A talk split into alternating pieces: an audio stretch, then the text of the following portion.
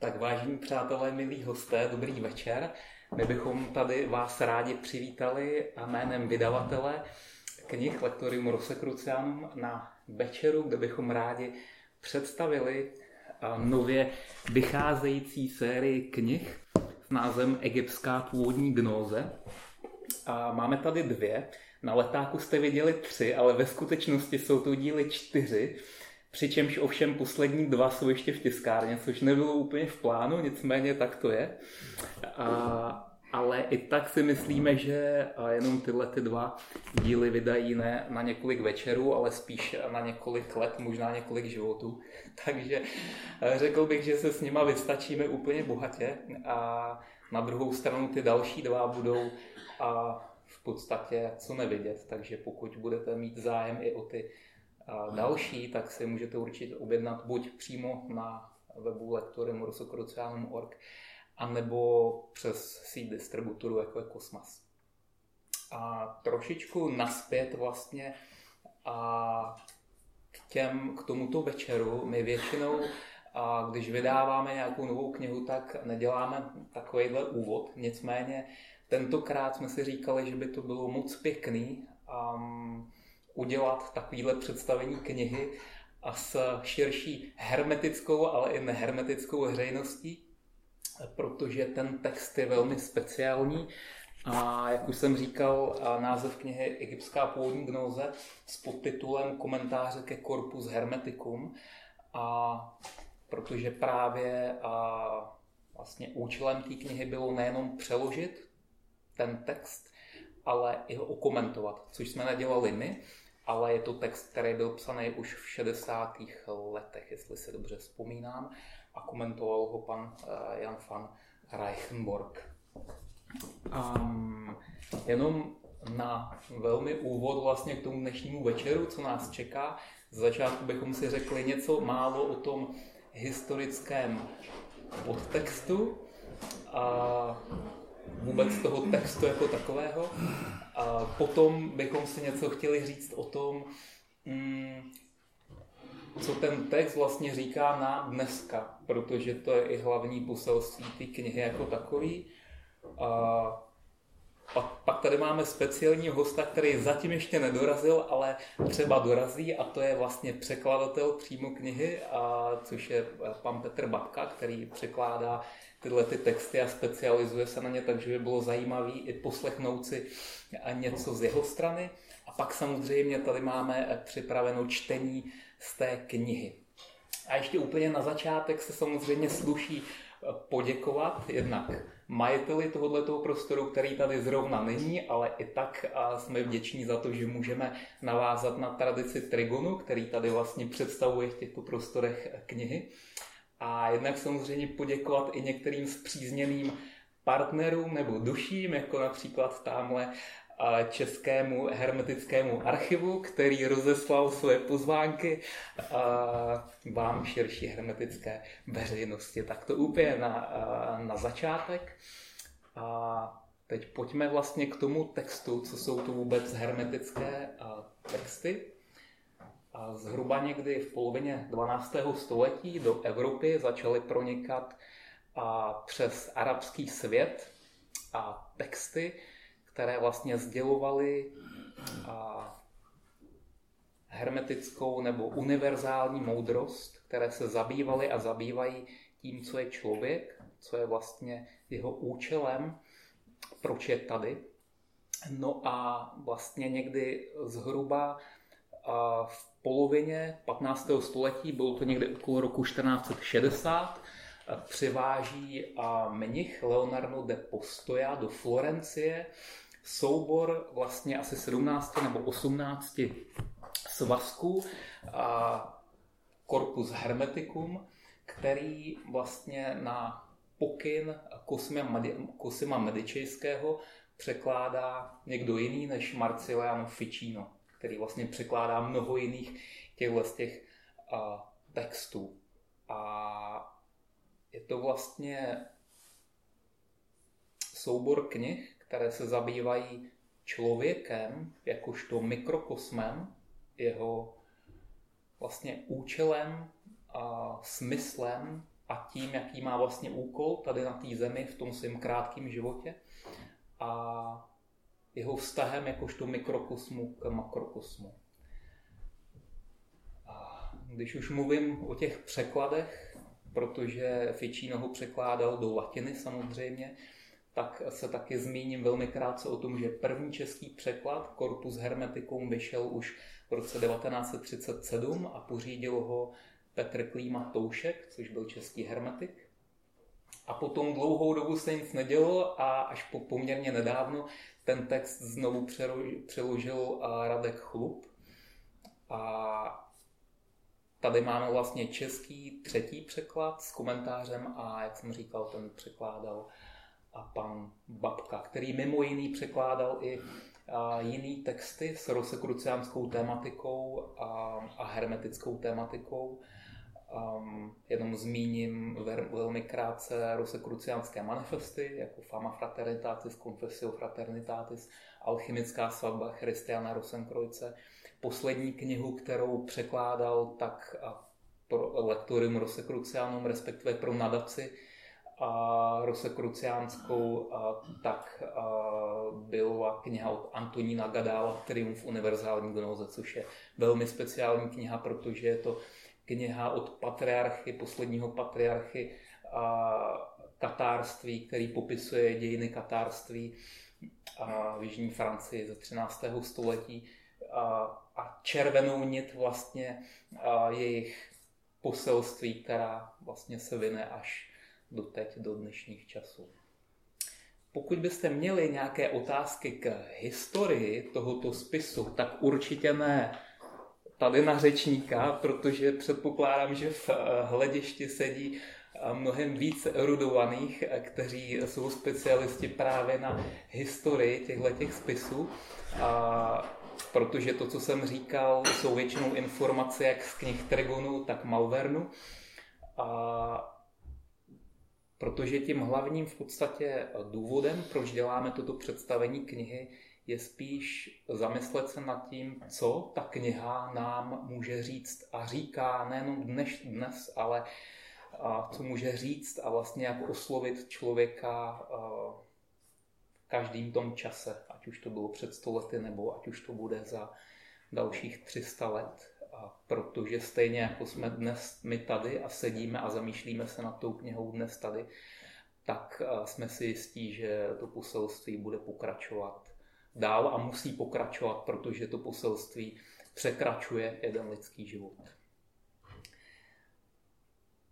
Tolik asi na úvod a možná teď bych předal to slovo právě dál. A to slovo, který, které překlenuje ten historický aspekt kdybychom se rádi chtěli zamyslet nad tím, co nám ta kniha a ty texty říkají dnes a co si my z toho můžeme vzít a, jako lidský bytosti a, dál.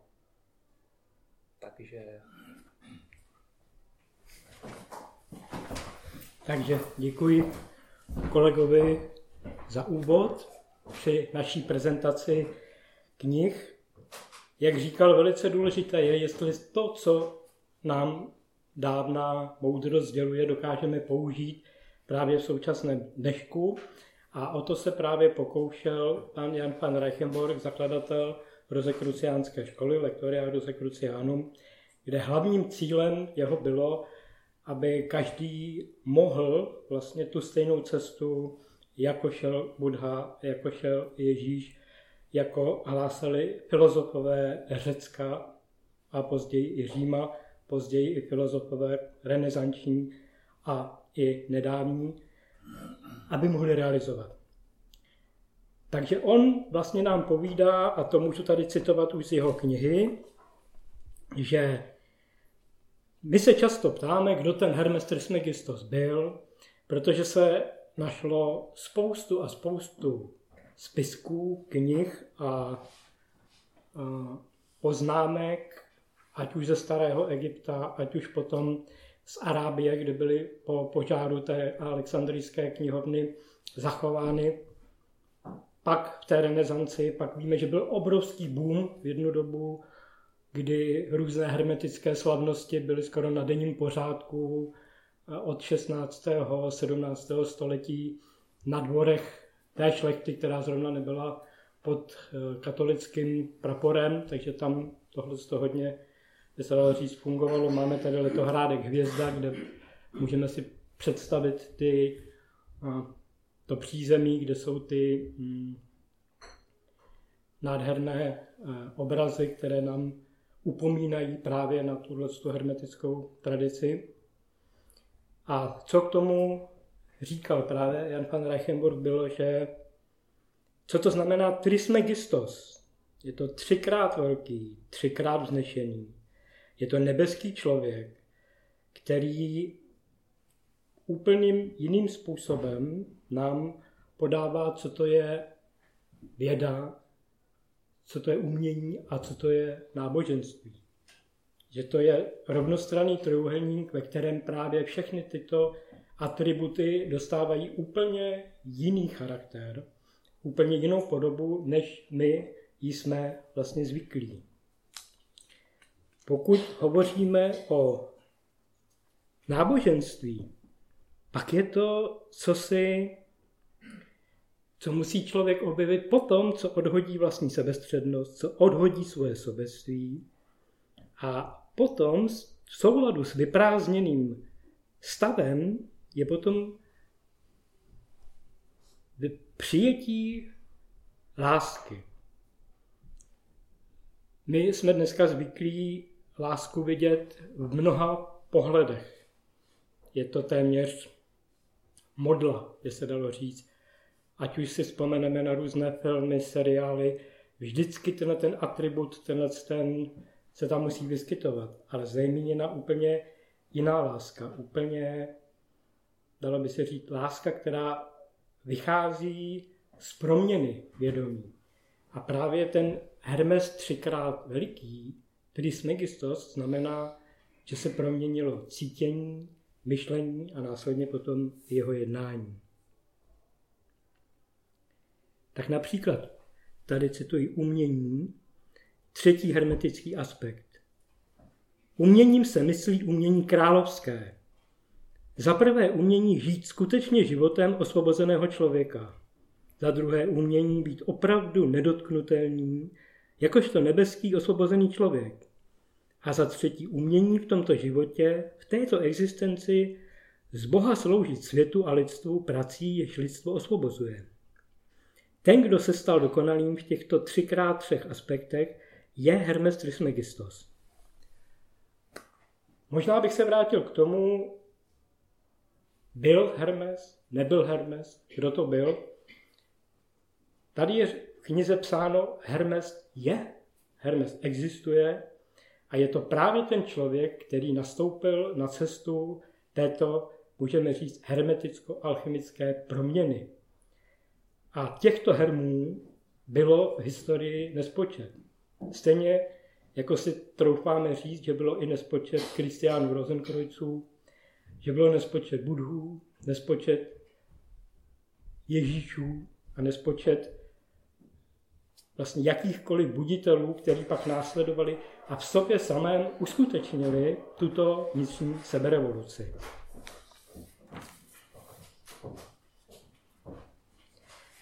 Říká se, že mnozí velcí učitelé lidstva, jako byl třeba Pythagoras či Platon, získávali právě moudrost od Herma Trismegista a také se v jejich dílech i projevuje. Jedním z velkých učenců naší doby, Jan Amos Komenský, když čteme jeho díla, tak také vidíme, že byl buď silně inspirován hermetismem, anebo že přímo ty e, některé pasáže, ať už to bylo s tím podobenstvím, co je nahoře a dole e, se sma, z tabuly Smaragdiny, anebo některé pasáže z korpu hermetismu znal a i do svých e, velmi poučných knih zapojil. Moudrost je nám k něčemu pouze, když ji dokážeme aplikovat ve svém každodenním životě. Tato moudrost není právě pouze v knihách, ale můžeme si představit, že každý, kdo na tu cestu proměny jako hermetickou nebo herma trismegista nastoupí, tak eh, může začít čerpat z takového nepřeberného oceánu moudrosti, která je tu právě k dispozici, která se nazývá Sofia. Je to vlastně jiný typ moudrosti, než si představíme jako intelekt nebo rozum a různé aplikované metody, které vycházejí právě z těchto obou dvou. Tak to je takový jakoby další úvod a teď bychom mohli, tuším, že to byla ta tabula Smaragdina, kdybychom poprosili tady zase o přečtení úryvku z knihy. Tak já vám teda přečtu kousek eh, z knihy.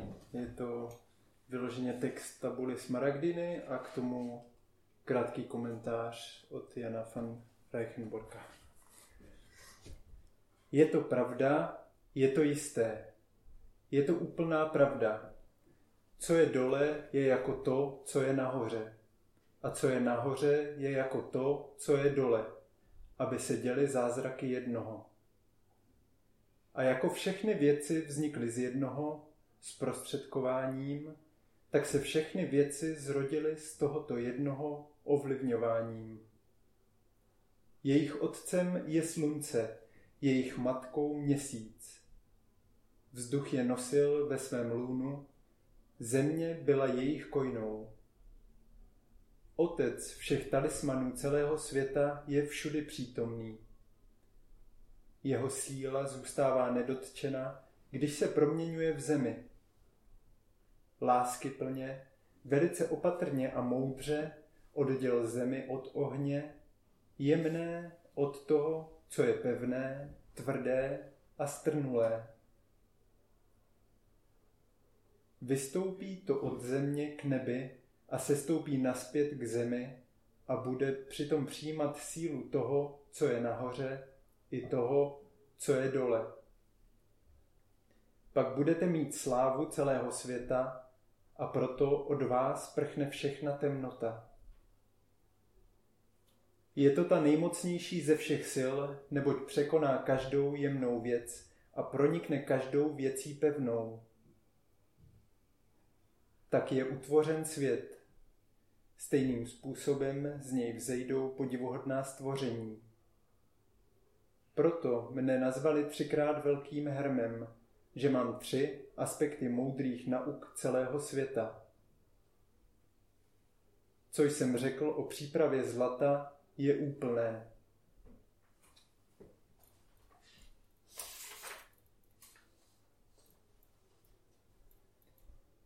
Tak a teď uh, komentář k tabule Smaragdině. O této smaragdové desce kolují legendy, které vám mohou připadat, připadat silně povědomé. Zmíněná deska je náhrobní kámen plný nápisů, které obsahují tradovanou moudrost starých mudrců. Klasická moudrost byla zde vytesána do kamene. Pod kamenem bylo nalezeno neporušené tělo Herma Trismegista. To nám bezprostředně připomíná hrobku chrám Kristiána Rosenkrojce. Hrob Kristiana Rosenkrojce kryla mosazná deska, rovněž s formulemi univerzální pravdy a v hrobě bylo, což naprosto přesně odpovídá zprávám o tabula Smaragdina, nalezeno neporušené tělo našeho otce, bratra CRC ve slavnostním rouše. Co nás na svědectví starých mudrců, jimž se zde chceme zabývat, bezprostředně upoutává, je ta okolnost, že se hovoří o desce ze smaragdu. Smaragd je drahokam nevšední zelené barvy. Barva, síla a vyzařování, které je možné označit slovem smaragd, poukazují k základu, k absolutnímu počátku k fundamentu, bez nějž nelze nic počít. Známý hermetický axiom jak nahoře, tak dole. Když o něm uvažujeme docela všeobecně, něco na něm nesedí. Nelze přece přijmout, že by se říše pravdy a světla se svou glórií a božskostí projikovala do našeho světa dialektiky, v tom smyslu, že by náš svět byl jejím důkazem. Naopak, je zde nesmírný konflikt mezi tím, co je nahoře, gnozí, a tím, co je dole, přírodou smrti. Autor tabule Smaragdiny říká, dávejte pozor, existují dva otcové. Otec říše přírody a otec duchovního pole. A říše přírody musí vznikat z duchovního pole a duchovní pole ji udržuje. Člověk začal žít pouze z říše této přírody a v této přírodní říši zcela zaniká. Takže opouští otce duchovního pole a zapomíná na něj. Pak se rozvíjí konflikt. Od té chvíle už se jak dole nerovná onomu tak nahoře. U tohoto lidstva, jež odpadlo od duchovního pole, nastávají i další problémy a krystalizace. Proto musí existovat řešení, totiž vykoupení. A o tom, jak nás spravuje tabula Smaragdina. Lásky plně, velice opatrně a moudře odděl zemi od ohně, jemné od toho, co je pevné, tvrdé a strnulé. Vystoupí to od země k nebi a sestoupí naspět k zemi a bude přitom přijímat sílu toho, co je nahoře, i toho, co je dole.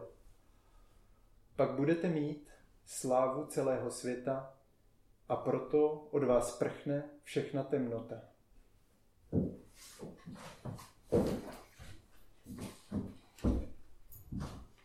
Tolik úryvek s komentářem. Díky.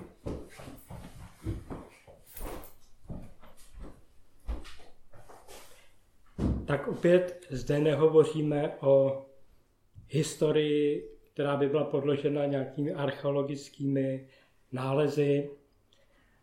Víme, že se tradovalo, že tato tabula Smaragdína byla nalezena, že existovala, pak, že byla zničena, pak, že se ztratila a plno různých dohadů. Velice pěkně to popisuje, myslím, pan Nakonečný v knize Tabula Smaragdina, kde se pokouší najít i nějaké ty historické soustažnosti. Myslím si, že i velice pěkně je to, teď je to pan Burm, se myslím jmenuje, který popisuje v tajných dějinách taky tuhle část. Pak jsou to různé univerzity a různé uh, skupiny, které se vysloveně tam zabývají hermetismem, dokonce to mají i jako součást nějakého výzkumu, ale pro nás opět je to něco, co se dá aplikovat v praxi, co vlastně můžeme použít pro svůj vlastní život a to je právě alchymie. A alchymie, která její bází vlastně je probuzení duše, aby byla schopna vnímat impulzy ducha. To je asi ten cíl toho, aby pak rizím výdechem ohně jsme byli schopni proměnit vlastně tu svoji skrystalizovanou, zatvrdlou, myšlenkovo, pocitovo, tělesnou situaci, když to tak nazvem, pochopit, že jsme vlastně mikrokosmos, to znamená energetická koule, tak jak ji stvárňoval i Leonardo da Vinci. Nebyl to sice jeho nápad, jak eh, to bylo rozkresleno, ale docela dobře to potom i popisoval. Opět Leonardo da Vinci, který také na dvoře medičejských pobýval, kde se také jak s Fičínem, tak s těmi ostatními znal a tvořili takovou, dneska bychom řekli asi klastr, nebo nějakou takovou skupinu, kde se ty různí od umění až po právě ty praktické věci, což byl ten Leonardo da Vinci, setkávali. A dalším, další částí tohohle z toho souboru těch čtyř knih a asi největší je Corpus Hermeticum, což je právě těch, eh, tady, jak říkal kolega, těch 17, 18, někde i více knih, které vlastně byly do tohohle z toho korpu hermetiku dány dohromady. Tady naše ta verze vychází, tuším, že to je z londýnského muzea z jejich nálezů, to znamená, že to bylo překládané z jiných pramenů, než třeba pan Chlup překládal z řečtiny, takže to je trošku... Ale můžeme říct, že to, tak jak to bylo přeloženo, je stejné až podobné, jenom pořadí těch knih se někdy lišilo.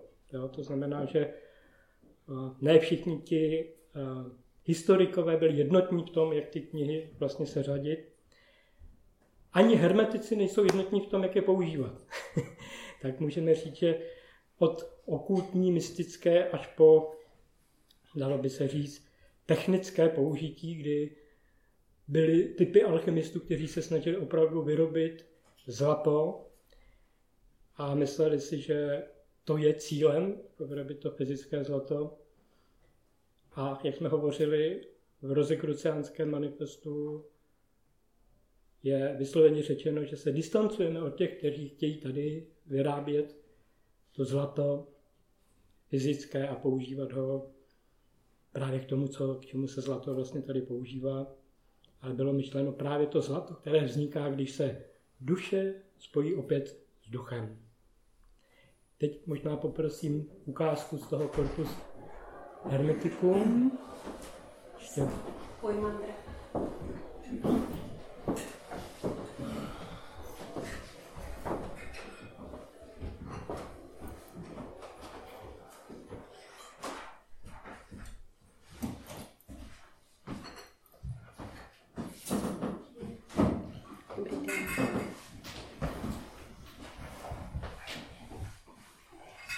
Jak už tady zaznělo, tak eh, takovým určujícím je vlastně vědomí. A to vědomí eh, se vlastně proměňuje nebo může proměnit u každého člověka. A vlastně tady eh, se mluví o mikrokosmu, ale také se mluví o nějakých třech svatyních vlastně, které každý člověk má. Je to svatyně srdce, svatyně hlavy a svatyně života. A vlastně při té proměně, kdy eh, se vlastně nějakým způsobem začíná projevovat nová duše, tak eh, nová duše se může vlastně spojit eh, s duchem, se sedminásobným duchem univerzálním.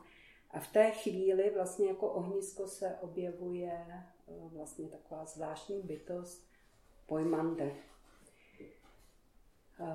Tak já bych jenom tady přečetla uh, ukázku vlastně z toho, z té knihy první, která je tam vedená jako první kniha a je to jenom ale část, malá část té uh, knížečky. První kniha nese jméno Poimandres. Je to rozhovor mezi Hermem a tajemnou bytostí, která se jmenuje Poimandres. S pojmandrem se hermetický člověk spojuje díky proměně své bytosti. Pojmandres je všudy přítomná moudrost boží, ba pojmandres je Bůh. Pojmandres je slovo, které bylo na počátku. Pojmandres je moudrost, slovo, Bůh. Všudy přítomná moudrost je záření, vibrace, univerzální síla světla, velká a mimořádná elektromagnetická síla.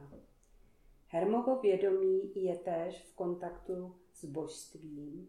Tím začíná každodenní komunikace s Bohem.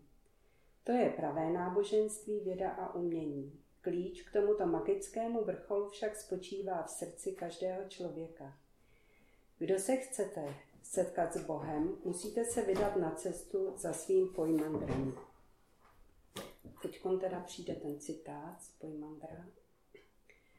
Jednou, když jsem přemítal o podstatných věcech a má mysl se povznesla, zcela pohasly mé tělesné smysly, jako když někoho zmáhá hluboký spánek po přemíře jídla nebo pro velkou tělesnou únavu. Bylo mi, jako bych viděl mohutnou bytost neurčitého tvaru, která mne oslovila jménem a řekla. Co chceš slyšet a vidět a co se ve své mysli toužíš naučit a poznat? Řekl jsem, kdo jsi? A dostal jsem odpověď. Jsem pojmandré, smysl, bytost jsoucí ze sebe samé. Vím, po čem toužíš a jsem všude s tebou. Řekl jsem, toužím být poučen o podstatných věcech, pochopit, jaké jsou a poznat Boha. O jak silně toužím porozumět. On odpověděl, měj dobře v povědomí, čemu se chceš naučit a já tě poučím. Po těchto slovech se změnilo jeho vzevření a v tu chvíli se mi naráz všechno otevřelo. Spatřil jsem nesmírné vidění.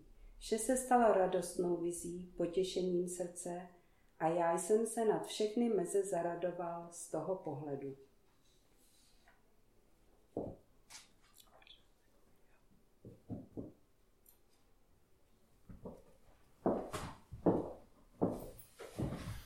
Takže také děkujeme za přečtení úryvku z knihy Pojmandres.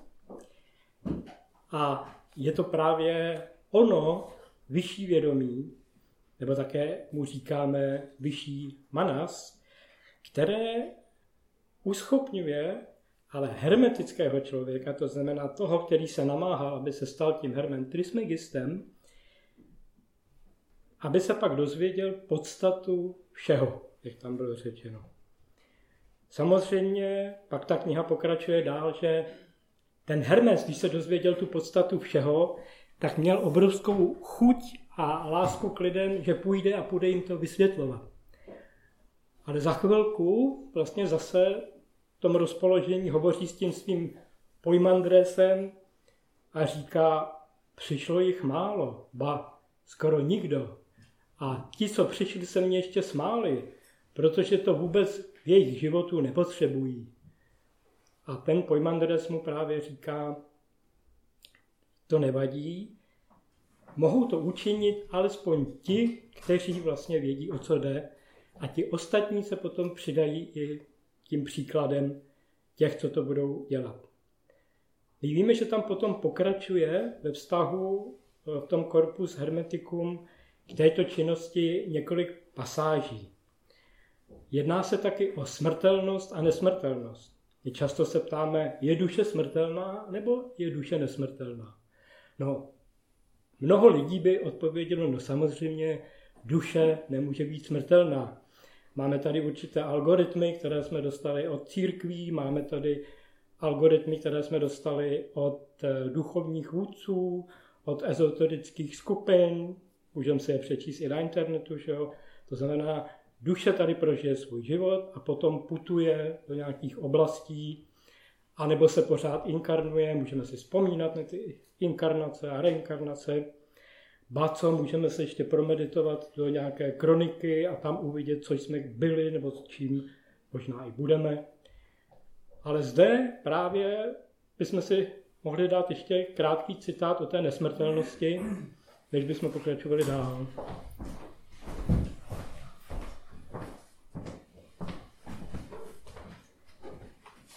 Co se týče té právě zmíněné smrtelnosti a nesmrtelnosti, o tom krásně hovoří právě ten druhý díl egyptské původní gnoze, a to zejména pátá kniha e, z Hermovy řeči k tátovi. To jsme si teda vybrali a zvolili úryvek z této páté knihy. Každé tělo je podrobeno změnám. Ne všechna těla se však rozpouštějí. To znamená, ne všechna těla jsou schopna vzejít do vyššího řádu. Jen některá těla mají tuto možnost. Ne každý tvor je smrtelný. Ne každý tvor je nesmrtelný. Co je rozpustné, to je pomíjivé. Co je trvale neměné, to je věčné. Co se stále znovu rodí, to stále znovu zaniká. Co však vzniklo jednou provždy, to nebude nikdy zničeno a nestane se ničím jiným. Co nám tím chce hermetická nauka říci? Mimo jiné to, že každé zjevení formy v kosmu je vždy podrobeno změnám. Musíte však velmi přesně rozlišovat, že je dvojí způsob změn, dvojí možný vývoj. Jsou bytosti zjevených forem, které se skutečně v evolučním smyslu stále vyvíjejí a zdokonalují. Bytosti stoupající od síly k síle, od majestátu k majestátu. Ale jsou i bytosti, které jsou celou svou podstatou podrobeny totální pomíjivosti. Proto musíte přijmout zákon, že ne každý tvor je smrtelný a ne každý tvor je nesmrtelný. Každý tvor musí volit a může volit mezi životem a smrtí. Ve svém existenciálním stavu máte v tomto okamžiku stále ještě na výběr. Můžete volit mezi životem, skutečným životem, ve vyšším smyslu a smrtí. Život, skutečný život vám však nespadne do klína. Ve vývoji jsou stavy, za nichž je pravá životní cesta natolik podporována, že už nemůžete propadnout smrti. Ale bývá to i naopak. Hroužení do smrti pokročilo natolik, že už nelze popadnout život. Mladá Gnoze svým žákům vždy připomínala a stále jim říkala, že totální mikrokosmické vyprázdnění těch, kteří dospěli do oblasti na onom světě, je skutečností. Původní gnóze to zde potvrzuje několika málo slovy.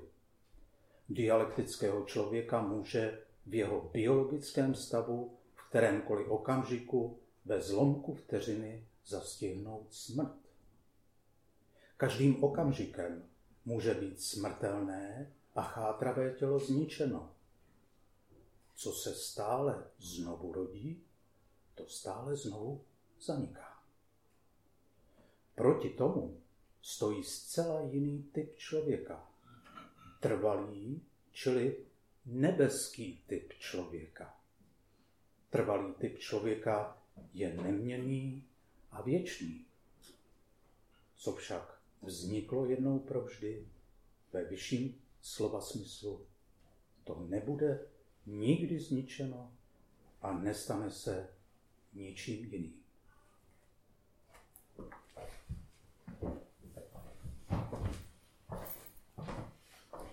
Tak poděkujeme také za ukázku z knihy.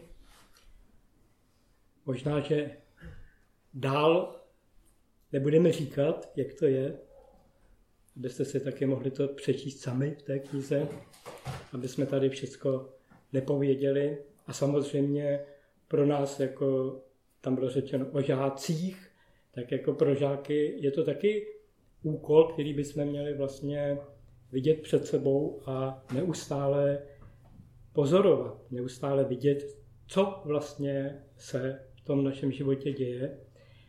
A jestli se zabýváme tou pomíjivou částí víc, než je potřeba, a tu nepomíjivou bereme takovým tím zvláštním způsobem, že to asi jednou přijde, možná nějak po smrti, tak potom tady bylo řečeno o toho Herma, že po smrti nepřijde nic, že vlastně bez té proměny nic nebude. Ale možná to taky připomíná ty, ta známá slova, které můžeme slyšet od Pavla eh, z Bible, jak tam povídá, hmm, povím vám tajemství, ne všichni zemřeme.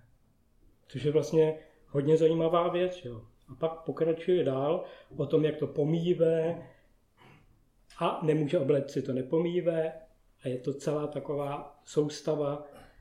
Mohli bychom říct i rovnic, protože víme, že ty všechny věci, když se budeme bavit na té úrovni hermetické a kabalistické a potom bychom trochu byli i v oblasti třeba Jordana Bruna, protože taky bylo právě ta, ten hermetismus velice silným impulzem, když se s ním seznámil, i pro jeho matematické studie a výpočty a úvahy a pak filozofické. Že jo? Právě to byl takový impuls, kdy on řekl, musíme roztrhnout ty nebesa. Že jo? My se nemusíme modlit k těm nebesům, hledat někde nějakého boha a svaté a takovéhle věci, ale je potřeba udělat ten radikální průlom a ten průlom musíme udělat nejdřív ve svém vlastním mikrokosmu. Nemůže být agitátoři toho, že někde máme něco prolomit, ale pokud se sami neosvobodíme, nemůžeme ani druhé osvobozovat, což vlastně také on tam popisuje. No a jedním z takových osvobozujících činů, který vlastně bychom mohli objevit v těch svých životech, které jsou tam taky popisovány, on tam popisuje jako opilost. No a my všichni, když si představíme opilost, tak si představíme alkohol, představíme si nějaké drogy, omámení něčím, extáze, já nevím, jakékoliv formy toho, kdy takzvaně nejsme tou myslí příčetní. Někdo si může představit i to, že máme denní a noční vědomí. To znamená, jsme chvilku Jekyll, chvilku Hyde, jsme chvilku podvědomá Carl Gustav Jung, že jo? to je jedna z těch věcí, kdy on tohleto objevoval celý život a popisoval, kdy to podvědomí vlastně z těch předchozích inkarnací mikrokosmu se vnucuje, aby dosáhlo svých karmických cílů a do toho máme to denní vědomí, který neví vlastně chvílema, čím je.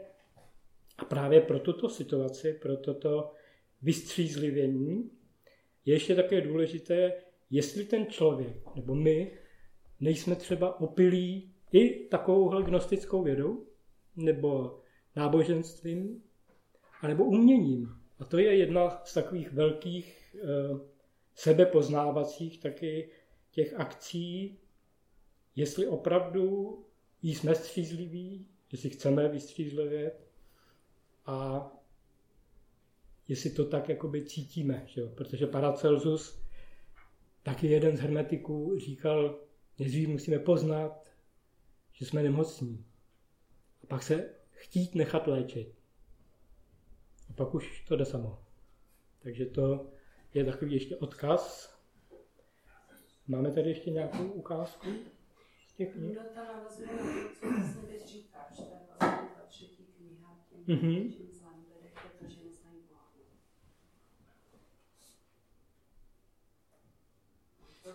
Jestli to nějaký kus? Možná ještě citát tedy, možná poslední. Je to vlastně z, tři, z, třetí, kor, ehm, z třetí knihy Corpu Hermeticum. A největším zlem v lidech je to, že neznají Boha. Hermes říká, kam pílíte vy lidé žijící v mlhách, ještě jste opilí slovem, které je zcela prosto gnoze slovem absolutní nevědomosti, jež bez tak nesnesete a tak je nakonec vyvrhujete. Zadržte a vystřízlivějte. Pohledněte opět zrakem svého srdce a nejste-li toho schopni všichni, tak alespoň ti, kteří to dokážete.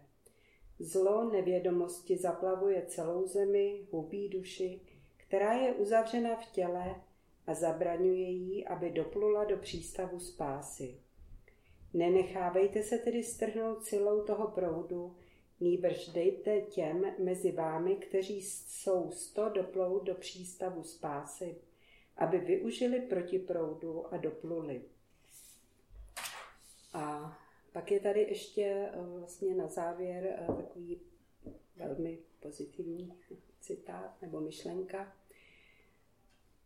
Je to ze sedmé knihy. Bůh chtěl, aby duchovní spojení v oblasti všech duší bylo dáno jako odměna za jejich usilování na stezce proměny. Seslal dolů mísící nádobu, velký kratér, naplněný silami ducha a pověřil jednoho vyslance, aby oznámil srdcím lidí. Ponožte se do tohoto kratéru, vy duše, které jste z toho které jste toho schopny. Vy, které věříte a důvěřujete, že vystoupíte k tomu, který tuto mísící nádobu seslal dolů, vy, které víte, k jakému cíli jste stvořeny.